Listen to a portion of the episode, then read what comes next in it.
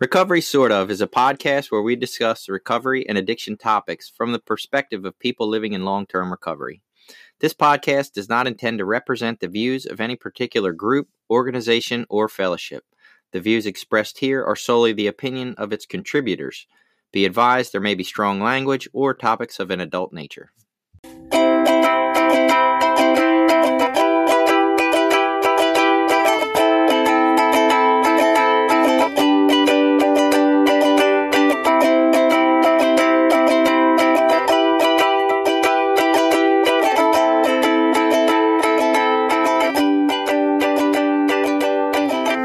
Okay, welcome to Recovery Sort Of. We're here again. It's Jason and, of course, Billy. Hey, how's it going, listeners? And, uh, man, so some interesting stuff this week. We we got a couple of emails, which was awesome. I, I feel like, and it's not so much awesome. I mean, it is cool that people are listening. I'm not going to say it's not, but it's it's less about, hey, look how awesome we are that people listen to us. It's more like, damn, man, it is really fun to be a part of conversations about things that interest me. And guess what? Recovery does interest me. It's a... Uh, a big part of my life. And then, you know, along with those couple of emails, just the interactions that I've I've been able to start having on Twitter, which I don't know why the fuck I didn't at any point in time just start a Twitter and talk to people in recovery, but it never occurred to me. And and now that it's become a thing, it's it's pretty damn awesome. Um, so one of the things that, that came up, and, and a lot's going on this morning, I happened to go on Twitter and I came across a post that mentioned that, you know, uh, and I think it specifically referred to alcoholics, but just any person I imagine with addiction that could be stigmatizing to be referred to as being in recovery. Um, and I took a little bit of exception to that uh, from my standpoint, and I, I looked up the definition and screenshotted it and started a, a polite conversation, I believe. I wasn't trying to, you know, start an argument or, or be mean to anyone. I acknowledged that I could understand how they felt. Um, But I felt like I was on the other side of that. Like, I think being in recovery is pretty empowering to me, um, not stigmatizing. And so, you know, they pointed out that in the definition I gave them, which, uh, hold on, I can actually look up the definition for you just so I don't say the wrong words. I don't have to paraphrase. So the definition that I put was a return to a normal state of health, mind, or strength.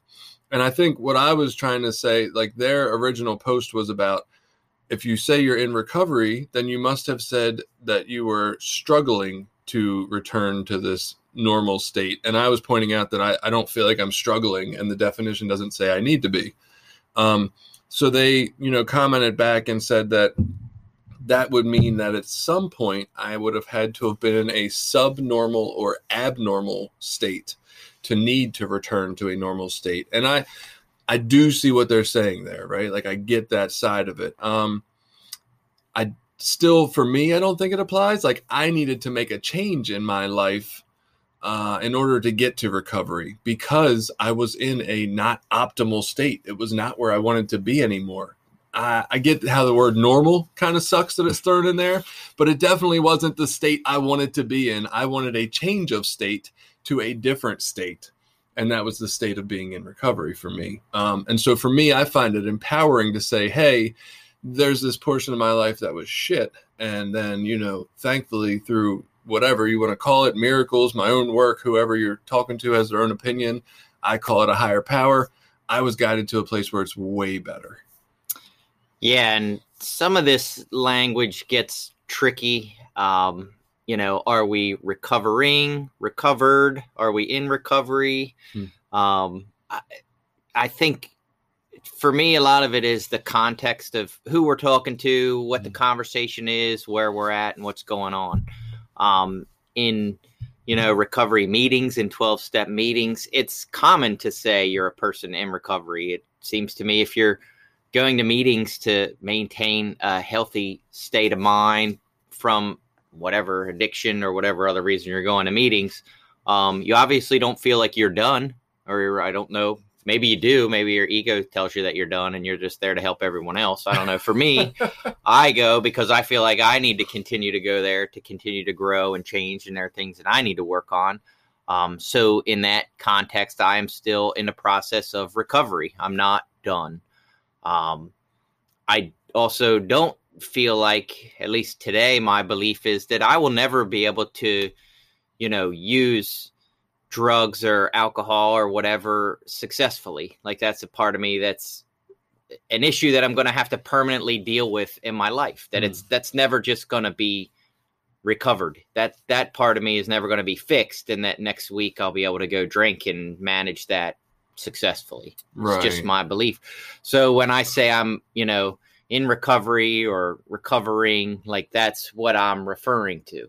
Um, now, in different conversations, I may address that a little differently. Um, I know there's been some things around the sort of peer recovery movement with recovery languaging and things like that. Um, first off, I'd like to say why some of this matters. Like, it seems like, who cares? You know, we go to meetings, we talk to people in meetings, and who cares? And the truth is, in meetings, it doesn't really matter, I don't think, what we call ourselves or whatever. Um, I don't think it's as important in those conversations. I think where it matters is, you know, in even in mainstream media now, I mean, you hear every day you're hearing about the opioid epidemic and, you know, different uh, things that, you know, around addiction and treatment and, you know, the maintenance programs and things like that. Like, that stuff is coming up in mainstream media, and we as a recovery community, recovering, recovering, recovered community, whatever you like to call yourself, um, you know, we sort of, I don't want to say need to be careful, but it's important how we address ourselves. I mean, I have been in recovery for, you know, nineteen years. And so, you know, when I go out and represent myself, I don't want to necessarily represent myself as, you know, like, I have a lot of successful things going on in my life now as a result of recovery. And so depending on the people that I'm talking to in the community, I want to make sure that I get that out there. Like, hey, you know, at one point I was a, you know, strung out heroin addict with a couple of D U Is. I had my license taken. I had one of those breathalyzers in my truck. I did time in jail. Like, you know, I did all those things. I was, you know, I was picking up trash off the side of the road, you know, right. Drinking liquor out of liquor bottles off the side of the road, like those kind of things. That's who I was. And I'm so far from that as a result of recovery. Like, that is not the person that I am, you know, now. It's um, so funny that I shot like pissy, oily fucking gutter water, but I'm like, ew, you drank those bottles? Oh yeah. You're disgusting, Billy. What's yeah. the Yeah. And, uh, you know, I, like, it's important to me that I convey that message when I'm talking to people about recovery. Now, I don't go talking about that shit to, like, the parents at Little League. I wouldn't right. recommend that, even though I'm trying to get a good message of recovery out there. But there will be times in conversations or in public, you know, where things come up. Um, I often have conversations with people at work about the things I used to do and the things I do now. And as a result of that, some people have reached out to me at different times for different reasons, whether it's for issues with family members or things like that. Right. And so I want to present myself as, um, I, I hate to use the word successful recovery person, because that's, you know, sounds a little bit misleading, but, you know, I am a person that is successfully, Uh, at least for today, you know, overcoming my struggles that I had with addiction. Right. Yeah. I, so, I mean, you touched on a lot of stuff there. One uh, thing that popped in my head where you said maybe in meetings the language doesn't matter so much reminded me of when I first got to the twelve-step rooms and my first sponsor, who, you know, they like to call people like that N A Nazis. I hate to use the word Nazi. Uh, yeah. Very strict N A policing type people. Uh, and he was very adamant about the fact that some people would introduce themselves as grateful recovering addicts, and some people were recovering addicts named so-and-so, and some people were human trash cans named so-and-so. And he hated that, because to him, he said the whole point of just being an addict or just being an alcoholic named such and such made us all equal, right? As soon as the guy with ten years started being the grateful recovering addict named so-and-so, now the newcomer's got to wonder if he's good enough now. Because am, am I a grateful recovering addict? Right. right? Like, so I guess the language mattered even there about stigma and, and excluding people. Um, so that was one thing you had mentioned. The other part, I so I get, I get, you know, knowing our audience and maybe I'm going to, if I'm given a banquet reception uh, speech, which I never will, but if I ever was in front of like important people, and not that addicts aren't important, alcoholics, we're all important. Ah, God, there's just no way to say any of this, right? So if I'm given this speech around a non-recovery community and I'm trying to say it a little different, I almost still don't like changing it though, right? I've, it, it almost to me ties into some of the problems in the world today. So I don't have a problem saying, hey, I struggled in, you know, drug use and today I'm in recovery and things are different. They're not like that anymore. Whether you want to call it uh, God, a higher power, I call it divine intervention of some sort, right? But some people just think that they like learned some better thinking, and that's great. I don't care, whatever got us here. I don't have a problem saying I struggled and now I'm here.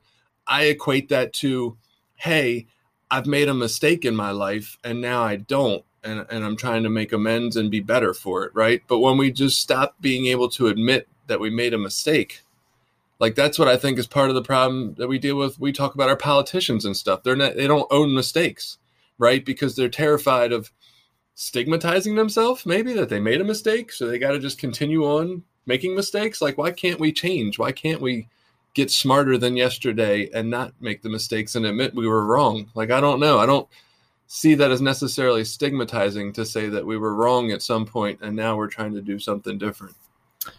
Yeah, well, I guess I'm I'm trying to get back to the room full of people at the banquet thing. I'm trying to kind of get an idea. So what I think about is like, all right, if I'm in a, a, a room full of people, let's say it's politicians or police officers or professionals, whatever, that aren't people that are familiar with recovery or addiction so much. They have a general outside view. Like they know the addict is like their, you know, sister's kid that steals all the money or can't come to your house because it'll steal your television. Like that's what they know right. of addiction.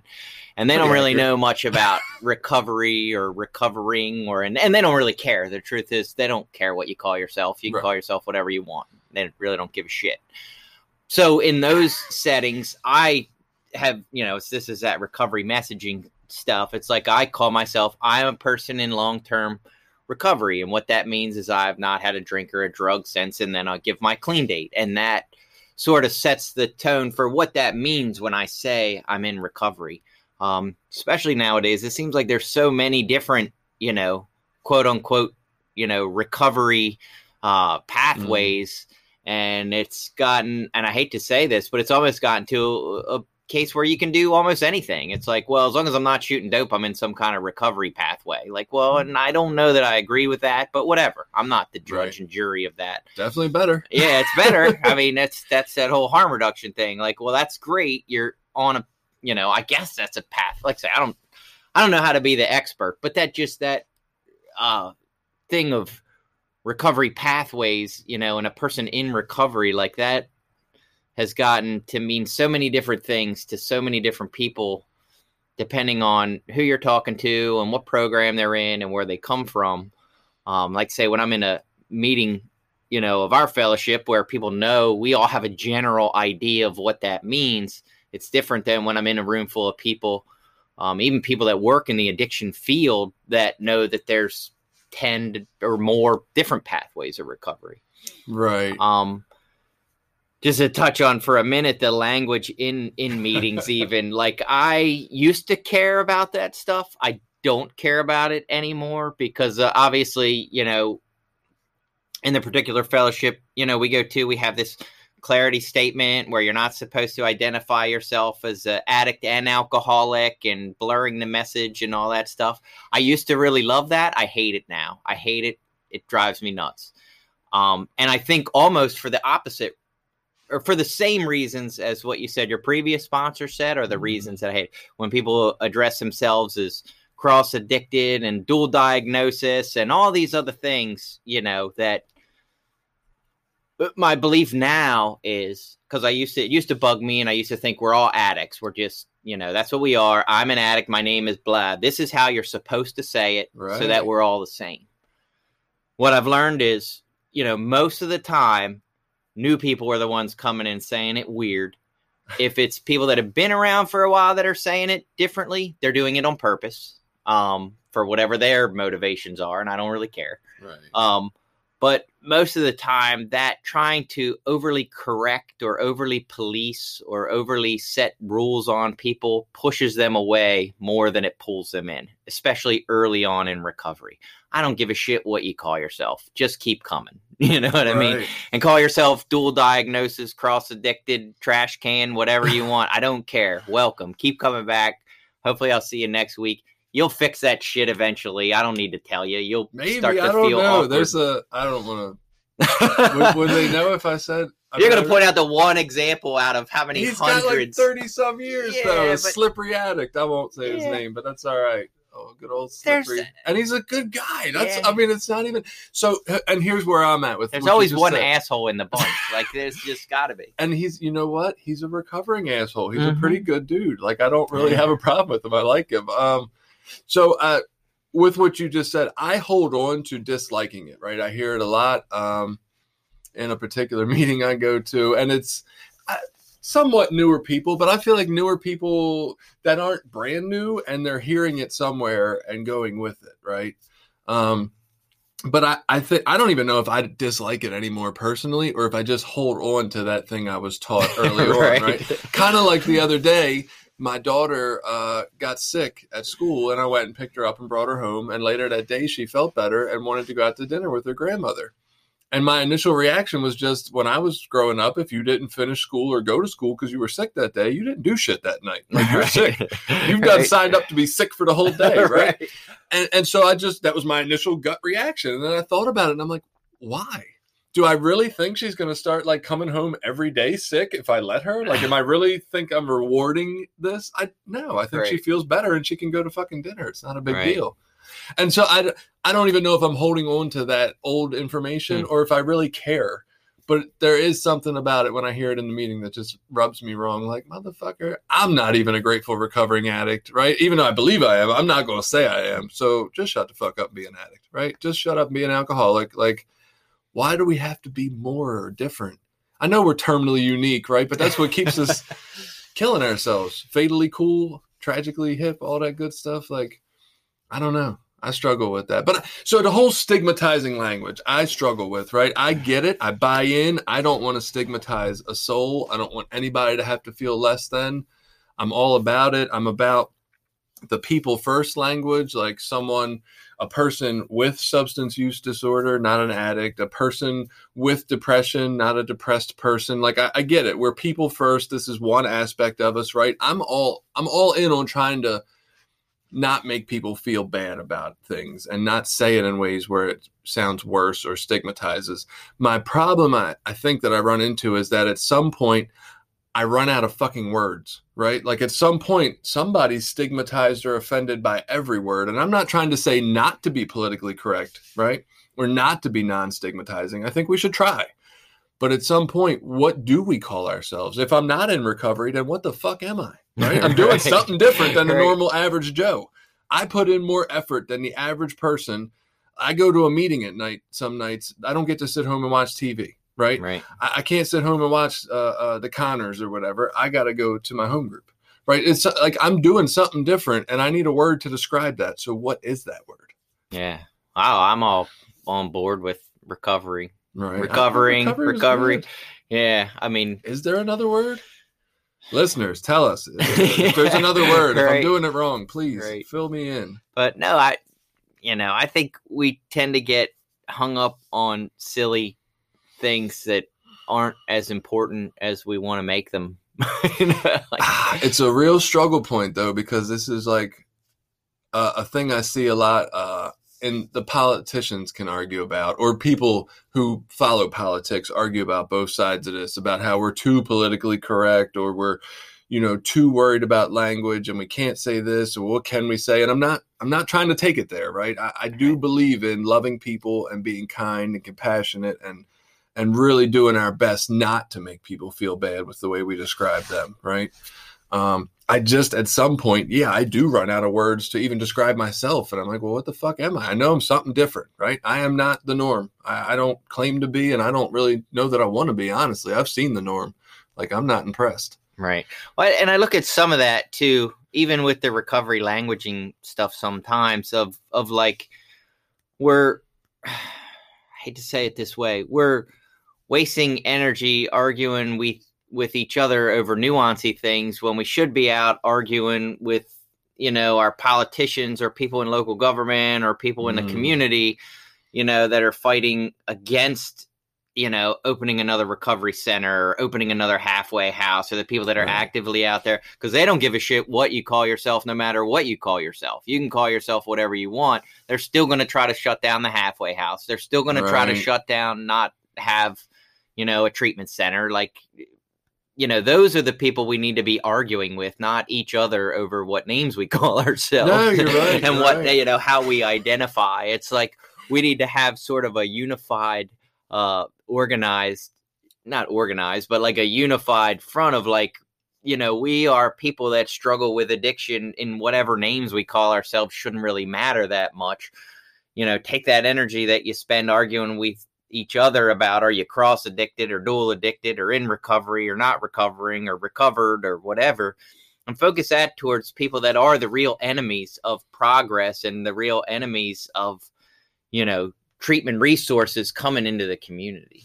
Right. No, I agree. If you're if you're somebody out there voting for jails and, and police forces over funding for, you know, recovery centered uh, ideas and things that help to get people away from using uh, moments, then yeah, we should we should probably be arguing with you. And thankfully, it wasn't an argument. I saw this. I do feel guilty now though, because I did jump out there to like, wait a minute, I don't like this Twitter idea. Let me, you know, confront this individual. It wasn't. It was a very nice confrontation. Oh. It wasn't a, a mean thing, but I do feel like maybe I should have just let them have that opinion, and I could have gave them a little heart, and then went and bitched at a senator or something instead. Yeah, well, and that's the truth of it, though, is us not taking it to arguments and confrontations, because you see groups and, and people get divided over this stuff, and it's kind of silly from the outside looking in, but when you're in the middle of it, it feels really relevant and right. important. Um, but the conversations are fun. I mean, just like this, you know, this was like, oh, this right. is a fun conversation. Was, Let's talk about it, just to to throw ideas out there and see what, you know, different people think, and to, to see what, you know, think through my ideas on stuff. But I think understanding the audience and who you're talking to and, and those things are going to be important in conversations as we talk to people. Um, Do you think it's possible that they can find a word to describe anything, any group, anywhere, right, that will not bother someone? And this is where I guess my, my real issue is. It's not that I want to stigmatize anybody, but I thought recovery was a pretty sound word. And I've never even time, I've never taken time to think that maybe it's not, right? Maybe it's stigmatizing. It's never even occurred to me. So I'm kind of blown away by it, but say ninety-nine point five percent of people are good with the word being in recovery. And then there's that zero point five percent that's not. Is there ever a word that's going to be one hundred percent okay with everybody, right, to, to call a group? And at what percentage do you say, all right, look, uh, we just got too many people that are okay with this one. We gotta, we gotta roll with it, right? I'm sorry that there's some some people who don't like it, but we gotta roll with it because this is the largest percentage of people that's possibly going to be okay with it. No, there'll never be a word. I mean, we can't even identify ourselves now in singular words for genders or whatever, you know. There's I, how I many different know somebody's versions going to tweet of... that we should just say we're human. Yeah, right. I'm a human being and my name is Billy. Right. I'm a human. My name is Jason. I mean, it does work. I am. I won't argue. But yeah, it's no. I mean, there's always people that are going to find, you know, there's always the people in the bunch that want to be different, that want to be unique or, or special or take the alternate point of view. And right. that's good for conversation. You know, it's good to keep us sharp on our toes.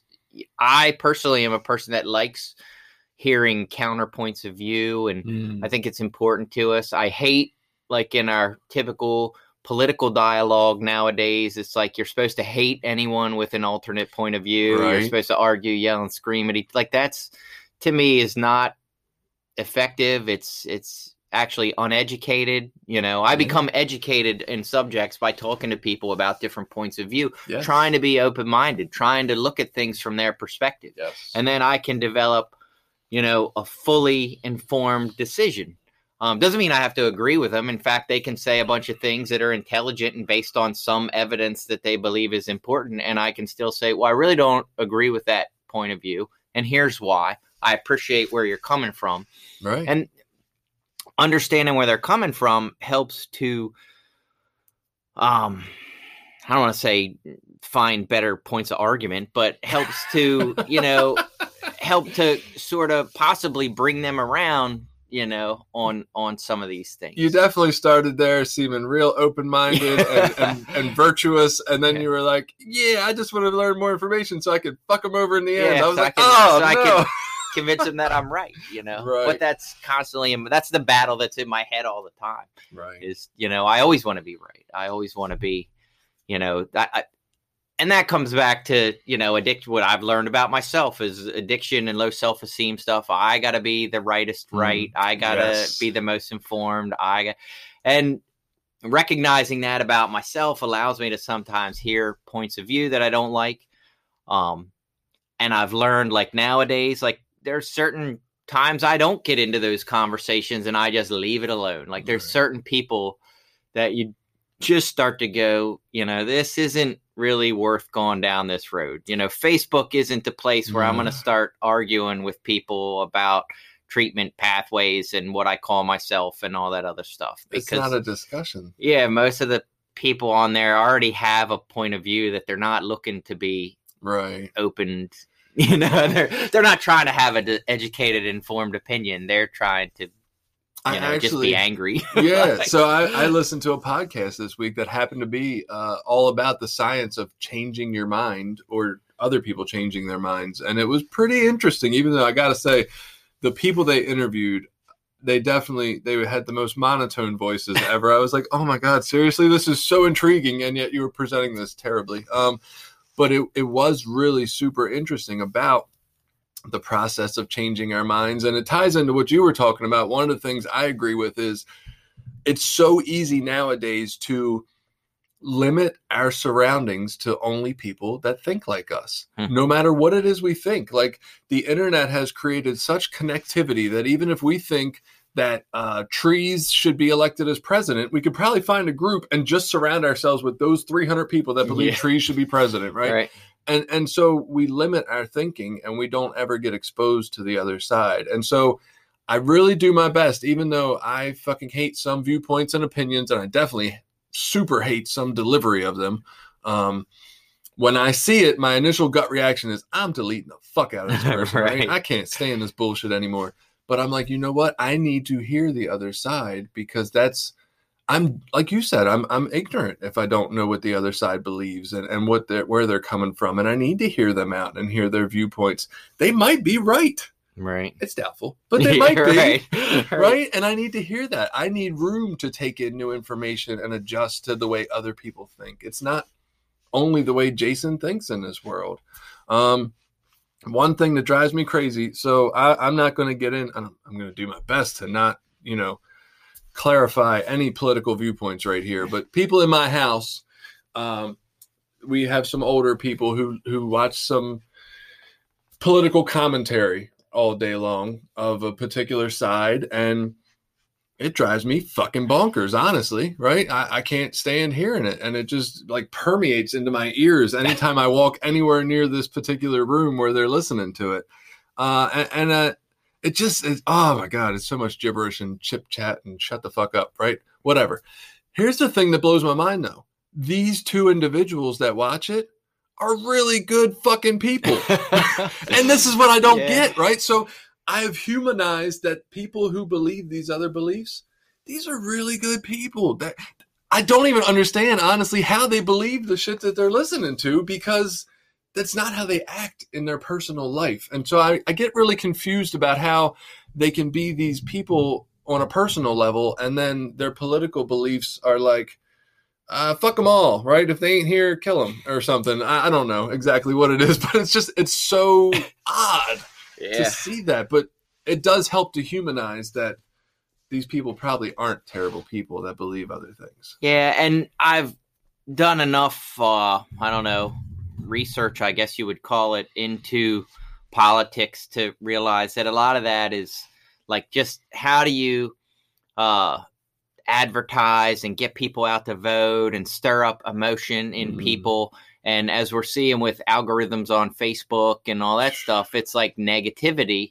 right. is what breeds that emotion to get people activated to do stuff. Right. And so with politics, it's almost become like football teams. You know what I mean? Like, I'm a Baltimore Ravens fan, tried and true. So guess what? Pittsburgh Steelers fans are assholes. You know right. what I mean? Like, I hate them. I don't, I don't know any of them, but I hate them. They're ass. And actually, it's funny. I do know one guy, good friend of mine, you know, that I like the guy a lot, but he's a Pittsburgh fan. So fuck him. You know, right. it's sort of that mentality.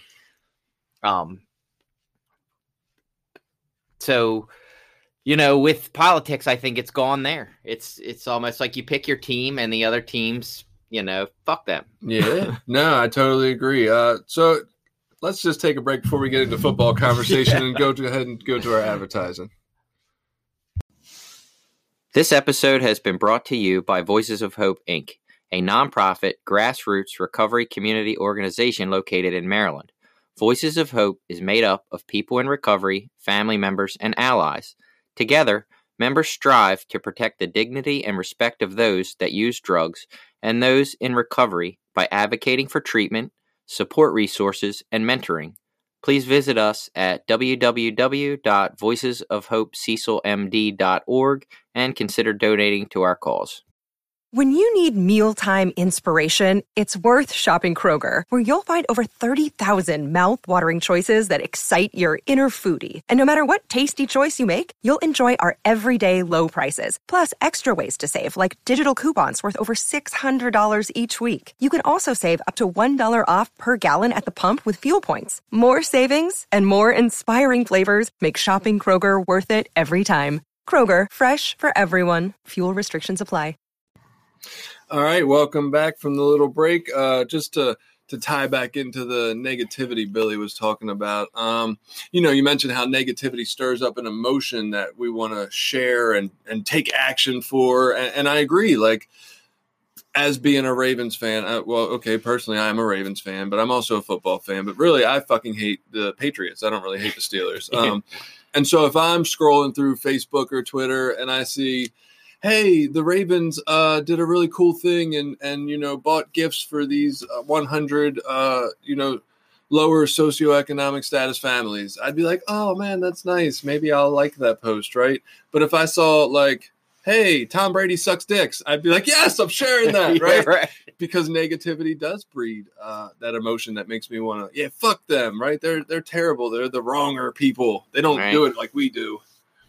Yeah, and I think with politics and and that stuff, that's what that is motivated by. It's like, what is what is the call to action? Um we see some of that negativity in different, you know, fellowships. Sometimes you see one fellowship thinks there's something quote unquote wrong with the other fellowship, or those guys do it this way over there and they're right. fucking wrong and we're right. And I can't tell you how many times I heard that alcoholics had quit drinking in A A but still snorted coke. Oh, like, I, I always heard still real. Smoke weed, but right. yeah, right. I don't think that's really true for most, at I, least. Yeah, well, who knows? But right. you know, it's easy to take that. But, well, I think what that does is it solidifies your commitment to your side. Right. You know what I mean? And then you'll even sort of adapt and address the the more obscure ideas that you might not have been so on board with. You know, let's say you're like a atheist person and you're struggling in recovery, but all of a sudden you're your team says, well, those guys suck. Look how they're doing it wrong. And then you get you just strengthen yourself and your beliefs, and, hmm. and you'll suck in some of them less popular ideas. And, you know, that's what we see in politics all the time. It's like, it's easier to, I agree with one or two of the things you're saying, so I'll just adapt the other five because it's easier to hate the other side when I'm all on board. So in politics, that sounds terrible, right? It sounds like I'm changing my morals, but the way you just made that sound, like if I'm struggling in my recovery and now I can hate those bastards over there and get right. stronger in my recovery, right. that's almost a good thing, yeah. really. Well, I think that's what happens with, like you talked about, like the, the quote unquote N A Nazis or the, you know, right. like that's what is happening there. It's like all of a sudden I'm in, so I'm so in that I'm the protector of all the rules, you yeah, know, and then well, after you're around for a while, you realize you don't need to be the protector of the rules to be in. You don't need to what be. What is it, from the crack house to the convent? yeah. That's right. definitely how I recovered at first. And so, you know, it is though that, that negativity, you know, stirs up you know, an emotion that calls us to action. You know, right. That's advocacy. You know, yeah, like, that's right. That, that is advocacy. It's funny. We just talked about some American football analogies, and I was thinking uh, we just noticed that we had a couple of Canadian listeners uh, who might be familiar with American football, but I guess for Canadians, we should say something like, oh, I'm sorry you had to listen, eh? Uh, or something along that line. And then we had like an Australian listener too. And I guess for that, we just say cunt or oi or something. Yeah, oi. I think it's oi. Yeah, oi, cunt. How are you? Uh, crikey. Did they say that? I don't know. I think that's like proper English or something. I'm arriving. It reminds me of that meme of the English guy having sex. That's fucking hilarious. Sorry. Way off topic. Uh, so to switch it up here a little bit and, and I guess, are you done with the yeah. stigma language? Okay. Um, so we're going to move on. I had a, I had a using dream last night. Right. And so, you know, some people call that drug dreams, I guess, uh, people in A A might call that, uh, drinking dreams, I guess, wet dreams. Yeah. I don't know. So anyway, I had a using dream last night and it was, uh, I'm not going to get too descriptive about how it went. Um, Just because I don't want to like make anybody feel awkward or anything about that. But, you know, basically I, I purchased drugs um, and I never got around to the using portion of it. I don't think that I not that I remember. Um, but I woke up and, and as always, I felt weird at first. I was like, ew, like, you know, I got that yuck feeling going on and I want to fucking wash it off. And I'm like, why, right? Why am I having a using dream? Does this mean that I want to use? Does this mean that if I'm stuck in a situation where there's drugs, I'm going to use? Because I was definitely all about it in the dream, yeah, right? right? I wasn't saying no. Um, and there's so there's always that question of, does a using dream mean that I'm doing something wrong in my recovery or that I need to address something uh, in my recovery or I need to put more effort into my recovery? Like, is there a meaning behind it or is it just... You know, I had a fucking dream about something I did before. Yeah, I'm in the camp of it's dreams are just dreams. You know, I have crazy dreams all the time. Most of the time, I don't remember a lot of my dreams, um, but I've never put much into them. My wife remembers a lot of her dreams and is always telling me her crazy dream stories and what they mean or right. what she thinks they might mean or what I think they might mean. And I never think much about it at all. I was... laughing. So I don't remember many dreams, but I remembered one a week ago where I was like a really like big black guy and I had just gotten out of jail and I went home to my mom's house and just for she reference, wouldn't let me in the door. Yeah. Just for reference, Billy is not a big black guy. Yeah, I'm it, probably the opposite of all of that. um, I'm a skinny, small white guy. So, you know, I... And the, my mom wouldn't let me in the door because I was some violent criminal. And it was right. just such a weird, bizarre dream. And then to remember it when I woke up, you know, so I was laughing about that with my wife. But I don't think that means anything. I, I, you know, I don't know. Maybe I'm wrong. But to me, like I've had using dreams throughout my life at different times. Some The worst ones always seem to be the ones where I actually use because mm. I always really like it. Right. And, uh, you know, even when I stopped using, I always really liked being high. It was all the other shit I didn't like. So the ones where I actually get high are usually the, the worst dreams for me where I woke up feeling the worst. Um, but coincidentally, even, you know, we shared about this this morning. Like I had a dream where I didn't use. And this was just last night. I didn't use, but I had decided I was going to go to another recovery pathway that allows me to use so that I could start socially drinking now because I thought I could do that in my life, right. you know, and I had like made that decision and was in the dream. I was trying to figure out how I'm going to have that conversation with my wife and what our marriage is going to look like after that, how she's going to be with me socially drinking. Right. You know, and it's like, wow, that's crazy, but I don't. That isn't my plan that I woke up and now that I'm sane, you know, so. right, right. I, I think it's interesting. So I do kind of, I don't, look, I don't give dreams a lot of credence. Like I'm not going to say, oh, you dreamt that, so this is what that means. We should probably lock you away for twenty years or something like, but I do fall into a camp of believing that dreams mean, can mean something. I'll hmm. say that. If we want to give them some meaning, that they, they can identify some things in our life, maybe some sticking points, some repressed thoughts or emotions or something like I kind of buy into that. Um, And so I would say, yeah, I don't think your dream about your mom not letting you into your house had anything to do with like you being a large black man on the inside or, or anything along those lines, or not being able to go home. But there could be some odd connection to the idea that you can't go home again, or maybe you struggle somewhere internally, subconsciously, that you're not living good enough, or, you know, it could have a subtle message in there. Um, and I don't think it's a terrible thing to think about. I think it's, you know, like most of the stuff we do in recovery, it's self-awareness, it's introspection, like all of that's usually pretty useful. Even if we find that nothing's wrong, it's just a good idea to take an inventory. It's kind of, I think it's one of our steps, right? Yeah. Um, so yeah, I don't know. Uh, the, I don't, I don't know that it means, I definitely know early on in my recovery for sure, if I had a using dream, I was fucking terrified, right? Yeah. Because it, like you said, a lot of times I actually used and in the dream, and it felt great, and I wanted to experience it again. Um, you know, I put this out there on Twitter this morning just because I was curious what other people's thoughts are, and somebody had commented that they believe the opposite. They believe a drug dream means you're like in a really strong place in your recovery uh, because, you know, you're doing so well that something's trying to lead you back.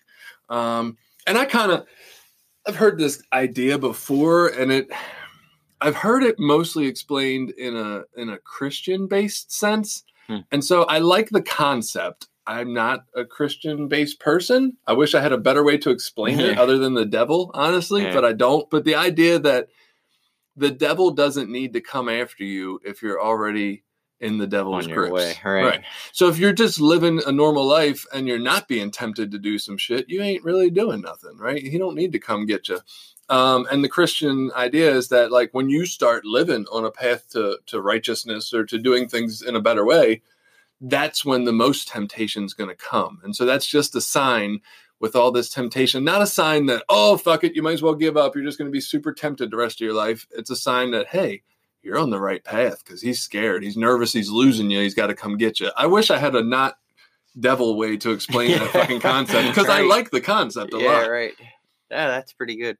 And I think in our lives a lot, like I, I get this, this is my take on uh, one of the common things we hear in like recovery. You'll hear people say a lot, um, be careful what you pray for because you just might get it. And then people say, oh, I was praying for patience. And then all of a sudden, you know, life went to shit and I needed all this patience. Right. And for me, the truth is, no, it really didn't. What happened was you prayed for patience. So that awareness popped up in your mind and then you became more intuitively aware of all the situations that required patience in your life. Mm. You weren't called to need more patience. You just, your awareness of the amount of patience that you need to apply in your life was there, if that makes sense. Very so, much like the psychological idea that there was like two Jeep Commanders on the road until I bought a Jeep Commander in two thousand seven. And then there was four thousand eight hundred sixty-four right. Jeep Commanders on the road. It's the exact same thing right. to me. So like if you're in a place where you feel really good about your recovery and everything's gone well and you're feeling really solid and you have a drug dream, it's easy to go, you know, oh, it's because of this negative thing,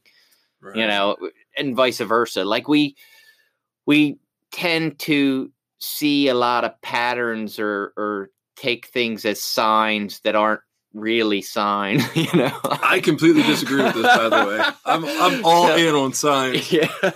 And uh you know, it's interesting. It's I, and I heard a guy that was like a statistic or logician, you know, break a lot of this down, and it's that theory of like if you're driving down a road, you know, and another car is coming at you and then there's a guy on a bike. Like, it always seems like we both cross the bike guy at the exact same time where we're all three in alignment. Like, that seems to be how it happens every time. Or if I slow down or speed up or whatever. Right. But really, you don't count all the times that you passed a bicycler on the road that that didn't happen. Because they're not special? They don't stand out? Is that right. what you're They saying? Don't stand out in mm-hmm. your head. So you just drive past a guy on a bike, you know, a thousand times, let's say. And, and the one time that another car is coming at the exact same time stands out as some fluke thing. Right. It's that idea. No, I I, I get that. And, and I do know that we stand definitely on uh, opposite sides of the court on, on this, you know, uh, re- higher power conversation or how that works. Or, yeah. and, and that's totally cool. Uh, I remember my first sponsor telling me a long, I had like probably fucking I don't know, five weeks clean. So I didn't know, fucking, you know, I didn't know my ass from my elbow, really. Uh, and he was like, hey, so, you know, you're walking down the street and you don't understand this situation going on in your life. And you're just praying for a sign, uh, you know, of what to do and which way to go. And you walk down the street and you're standing there and a fucking bird lands like two feet away from your shoulder. And it just, is it a sign or is it not? Right. I was like, huh, I don't know, right? So confused, is it? Right. Uh, and he's like, the answer is, if you believe it is, it is. And if you believe it isn't, it isn't. Right. And I'm like, that doesn't make any fucking sense, right? Yeah, and either right. It is a sign or it isn't. And he's like, no, if you believe it's a sign, it is a sign from God. Because you believe it is, and it's going to guide you in the way you need to go. Right. He's like, and if you believe it's just a fucking bird two feet away from your shoulder, then it's just a bird two feet away from your shoulder. Right. And I'm like, that's fucking crazy, right? But I, I get that concept. And yeah. I so I do believe in signs. I think my life is always guided and, and to put me in a place where I'm supposed to be, not so much that I'm just kind of living and things happen. Yeah, and see, for me, when I talk about like an eleventh step in prayer and meditation, the whole basis of prayer and meditation for me is to make sure that my awareness and my consciousness is stirred up for all the positive things that I want in my life so that I can practice them and, and become aware of situations where they're needed, you know, right. And those kind of things. Like, I'm not praying that some deity outside of me gives me something. I'm praying that I become aware of these powers and these forces acting in the world so that I can act in accordance with them. So uh, can you hear us breathing on the podcast you, when you listen? No. I feel like Mm-mm. I breathe really loud when I'm excited. I don't know. No. That's funny because I was talking about uh, I'm really like just amped up this morning. And I was like, must have been that fucking drug dream got me yeah, all arrested right. or something. I don't know. Um, so last you know, like whatever it was, nine days ago, a couple weeks ago. Oh, I'm not vaping still, by the way, for anybody who cares. That's I'm why you're all amped up. It might be. I wasn't amped up yesterday. I don't know. Um, so I rated those last couple of days of vaping, right? I, I knew I was going to quit. I knew when the juice ran out, it was over. And I was fucking nervous, right? Mm-hmm. And I'm praying about it. I'm like, dude, look, I don't know what to do. I'm scared. I'm scared. This has been twenty years of smoking, four and a half years of vaping. Like, I'm fucking nervous to not have this crutch, right? This Suboxone for cigarettes or whatever it is. Like, what do I do? Um, and the thought occurred through talking to some people like, hey, if every time you think about vaping, you remember to pray, then thinking about vaping now becomes a positive in your life, right? It's mm-hmm. reminding you to talk to your higher power. It's not no longer a negative. Um, and so those couple days leading up, my son came to me on two different days, the last two days I vaped, because I had told my family, and he said, man, uh, I thought you were going to quit that, right? And if, I don't know, I've just always heard that whole God works through people and all that yeah. stuff, and I'm like, if there was ever God's words coming in my direction, I mean, hear it from a ten-year-old boy, right. right? I just, I don't know. To me, that was fucking God, and that was a sign, and those two days after I quit, when my brain was saying, oh my fucking God, this is dumb. Go pick up a vape at the store and get some juice and do this thing. The voice of my son saying, I thought you were going to quit, wouldn't stop ringing in my head. And I'm like, man, that's a fucking sign to me. I don't yeah. know what you want to call it. To me, that was a sign and I went with it. Yeah, that's awesome. I, and I've said a lot in, in recovery, like I am always, you know, jealous of the people that have this absolute faith in a higher power, and you hear them share and say, oh, I know my God, and I'm, you know, and I'm just like, oh, you suck. You know, like I wish, like I wish I could take that from you and just have it. Like right. I would love to have that level of confidence, you know, about that. And, you know, we had talked about this morning. So, you know, with financial situations, we've been struggling and I've been working all this extra to try to make extra money so that we make sure the bills are paid and all this stuff. And my wife is like, she doesn't care. She's still planning trips, places, and saying, oh, you know, maybe this summer we'll take our camper and we'll put it somewhere down the beach for the summer. So we have a summer place to go. And, you know, she just, she doesn't have that same uh, worry or concern over finances that I do. And I get angry because she just has a faith that it'll work out. It'll be fine. And if we do it, it things will get paid and, you know, life will go on. And like, I don't share that You know, I wish I did. I wish I had that faith to be like, yeah, fuck it. Let's just call the place and set the camper there, and we'll give them a couple hundred bucks, and we'll figure it out as it goes. And we will, and it'll get paid and things, you know, because we're responsible people, and we'll do what right. we have to do to get it. Um, but to me, like that whole concept of just trusting that things are going to be okay just for the sake of being okay is difficult, you know. A lot of times uh, for me, uh, I still struggle with that anxiety, right? I can. Um, but a lot of times for me, past experience helps me a lot. So one place I noticed it a lot uh, in college, like writing papers, I wait till the last fucking day or the last minute I can. Like if if it's due Sunday and the last free day I got's Thursday, and shit's getting written Thursday, right? And I just cannot help myself most of the time. There's been a couple times I deviated and did it early, but it's very super fucking rare. But I stress the shit out of it up until the moment it gets written, right? So even though it's due on a Sunday and I'm writing it on a Sunday and it's getting done, the two weeks leading up to that Sunday have been two weeks filled with anxiety-filled days of, right. God damn it, Jason, why aren't you writing your fucking paper? Right. You could be. You're sitting here doing nothing. Um, and it actually took me like five fucking years of school to finally be at peace where it was like, all right, uh, I write these last minute, and that's yeah, just what the fuck I do, I do, and it will get done. Like right. I'm not going to stress it. I, it gets done every fucking time. I'm a four point oh student. I haven't not turned one in yet. Like, just get the fuck over yourself and be all right until you write it. That being said, it, it's still, it's hard, man. I don't know. Like I, I, I look at, you know, I know your wife and I know some of her ventures, and it could be argued that even though she believes these things will just work out, they don't always just no. work out. The, not for the picture she has. Right. But I would argue counter that they do always work out.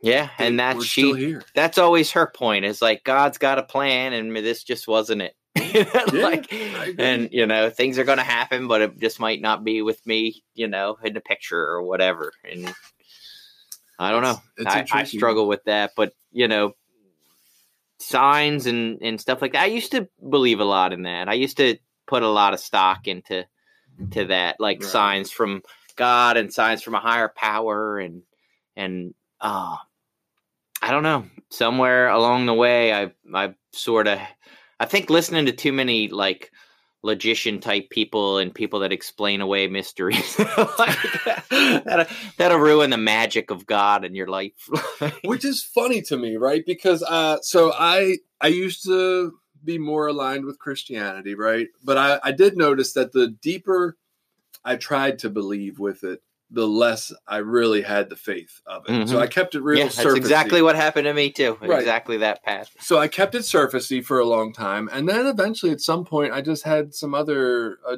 another deeper spiritual awakening, I guess.